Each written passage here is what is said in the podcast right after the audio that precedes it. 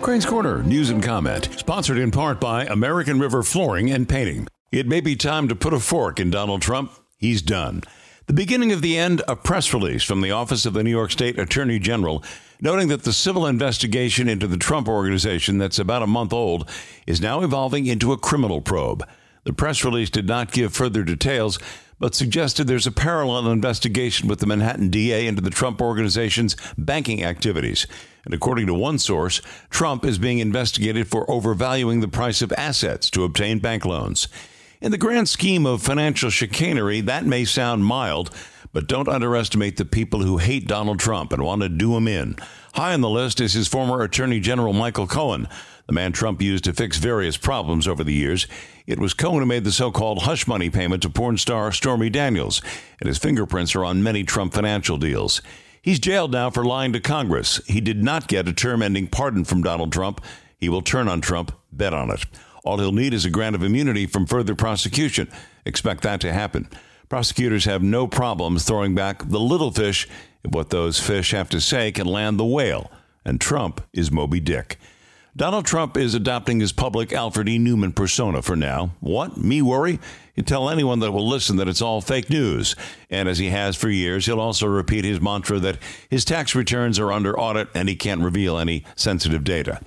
There are millions of citizens who will fall for this canard. Voters who remember how the Donald handled the economy and handled the North Koreans and the Iranians and how he was moving along with that big wall to keep the so called undocumented throngs of would be refugees out until COVID 19 came along. Hardline Trump supporters have no problem ignoring Donald Trump's indiscretions and egomania when compared to the left wing agenda that's being played out by the trillions in the Biden administration. For now, Donald Trump is still the man in waiting, the frontrunner to unseat Joe Biden or perhaps Kamala Harris in 2024. But there are these gnawing, mounting legal concerns. That investigation in New York, another in Atlanta, where prosecutors contend he tried to intimidate and threaten officials to get the November results in Georgia overturned. Then there's the promise of a full throttle congressional investigation into the attack by Trump supporters on the U.S. Capitol on January 6th and what Trump may have had to do with it.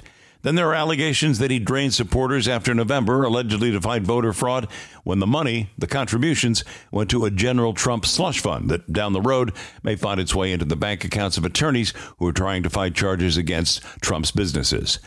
The GOP surgical strike this month on Wyoming Representative Lynn Cheney is evidence that for now, Trump loyalists are still in control of the Republican Party. But for how long? The task ahead is an arduous one to beat back the left wing surge in Washington, retake the White House, and at least control of the Senate while gaining seats in the House. The mission is more important than the man, and as charges mount, Donald Trump's rerun at age 77 may not be all that viable. Politicians are not a sentimental bunch, and if a ride on the Trump train isn't going to return them to Washington and return them to power, they may put their money on somebody else. There's an old saying that dates back to the Daley political machine in Chicago and it applies here. Don't make no waves, don't back no losers.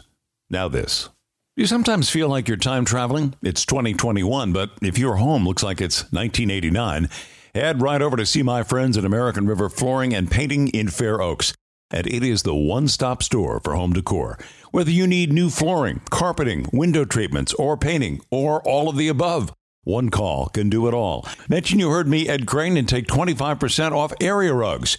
Call American River Flooring and Painting. Their number is 916 961 6100 or online at AmericanRiverFlooring.com. Thanks for listening to Crane's Corner News and Comment. If you like our short messages, you'll love our full length podcast, so be sure to subscribe, like, and give us a positive review. And thanks again for listening to Crane's Corner.